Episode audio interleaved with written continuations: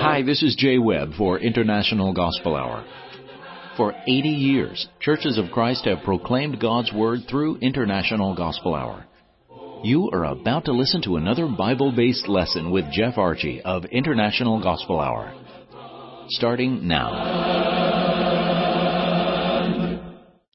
We appreciate the introduction always, Jay, and thank you everyone for tuning in.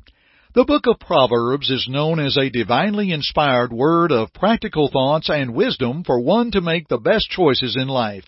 I love the study of Proverbs. Think with me of one passage. Proverbs 23:7 says, For as a man thinketh in his heart, so is he. Eat and drink, saith he to thee, but his heart is not with thee. As a man thinks in his heart, well, that's the man he is.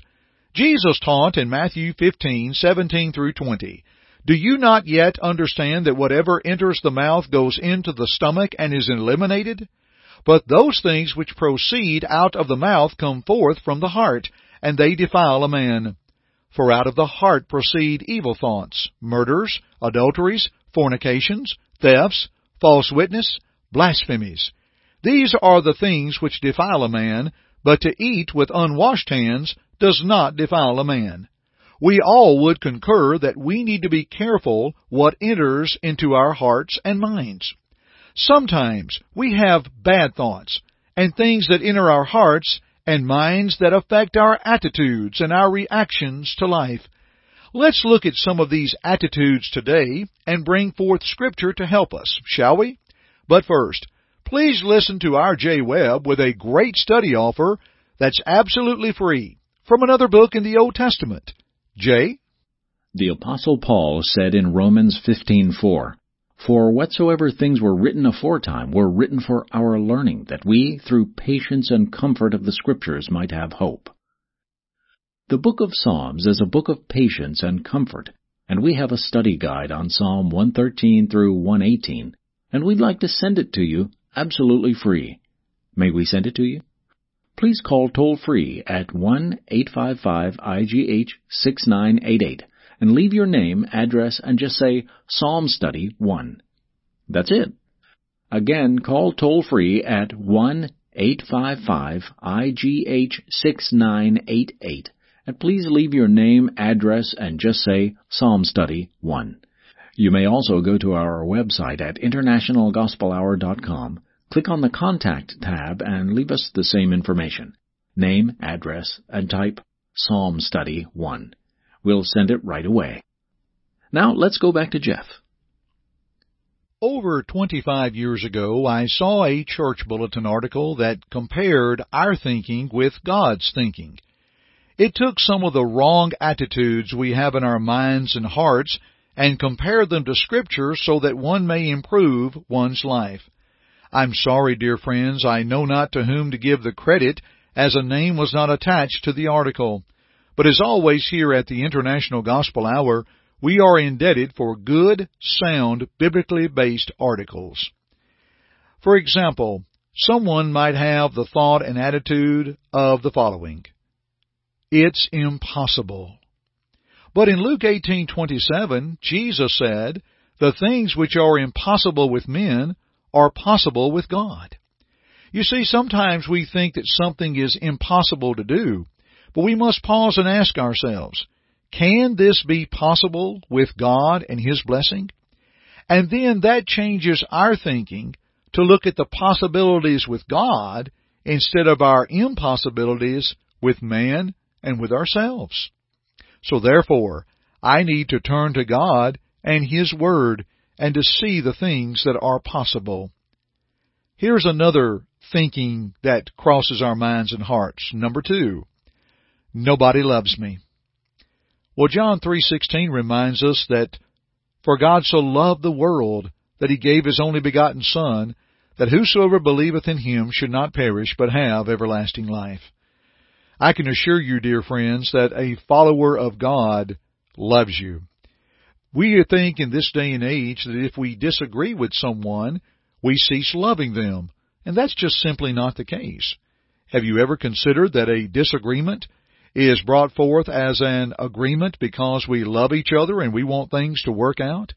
If God so loved the world, then those that follow God and follow Christ need to love the world as well. Dear friends, never think that nobody loves you. God loved you, we love you, and I promise you, there is a wonderful Church of Christ nearby that will love you as well. Dear friends, reach out and never sit around thinking that nobody loves you.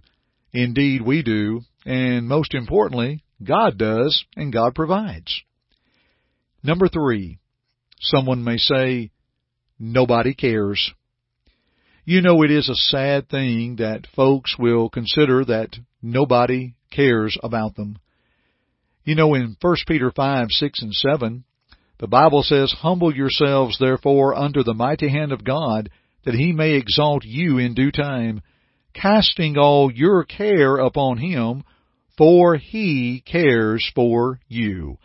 So when we say nobody cares, well, God cares, and we need to cast our cares upon him. But let's notice the first part of that passage, or go back to 1 Peter 5 verse 6. Humble yourselves therefore under the mighty hand of God. Dear friends, are you seeing the trend here of the thinking that man has and the thinking that God brings forth? and His Word. You know, I call the thinking that man gets sometime, I call it stinking thinking, if you will. And it affects our minds. And when we think nobody cares, the problem is going to be that in turn, we may not care. But always know that somebody cares, and God cares. And therefore, when we humble ourselves under the mighty hand of God and allow Him to exalt us, then how thankful we are that He cares for us and things can change in our lives. Here's number four. Someone says, I just cannot go on. In 2 Corinthians 12 and verse 9, listen to the words of Christ unto Paul. And he said unto me, My grace is sufficient for thee, for my strength is made perfect in weakness. Then Paul says, Most gladly therefore will I rather glory in my infirmities, that the power of Christ may rest upon me. This will take a few moments of discussion and thought, because this changes an attitude totally. If you recall this section of the text of 2 Corinthians 12, Paul is dealing with his thorn in the flesh. Now we don't know what that thorn was. I have read a variety of theories and thoughts. It could have been his eyesight that is hindering him. It could have been some type of physical ailment that Paul felt like if it was taken from him, he could do more for Christ. And as he would plead unto Christ and unto God through his prayers, that's when Christ told him, My grace is sufficient for you. My strength is made perfect in weakness. Now we stop and we think on these things. Paul is saying that when Christ spoke to him and told him, my strength is made perfect or complete in weakness, in your weakness. Then Paul changed his attitude. He did not allow the thing to hinder him any longer, but he relied more upon Christ to use him. And you stop and think, folks, sometimes when we glory in our infirmities, I have known people who have brought forth wonderful stories about their lives and how Christ changed their lives when they had infirmities that hit them the most. It seems that when we are struggling and hurting, that's what drives us more to God in Christ. And through His grace, we find that Christ says, My grace is sufficient for you. Allow the power of Christ to rest upon you. Writing here to Paul, a Christian, but Paul had his struggles. Paul could go on. And dear friends, we can go on. God will provide. Here's another one very quickly. Someone says, I don't get it. You know, folks, there's a lot of things in life we simply don't get. We don't get it when we see how people treat one another. We don't get it how problems arise and why we can't work these things out. Listen to Proverbs 20 and verse 24. God's thinking. Man's goings are of the Lord, how can a man then understand his own way? The proverb writer tells us a divine inspired piece of advice.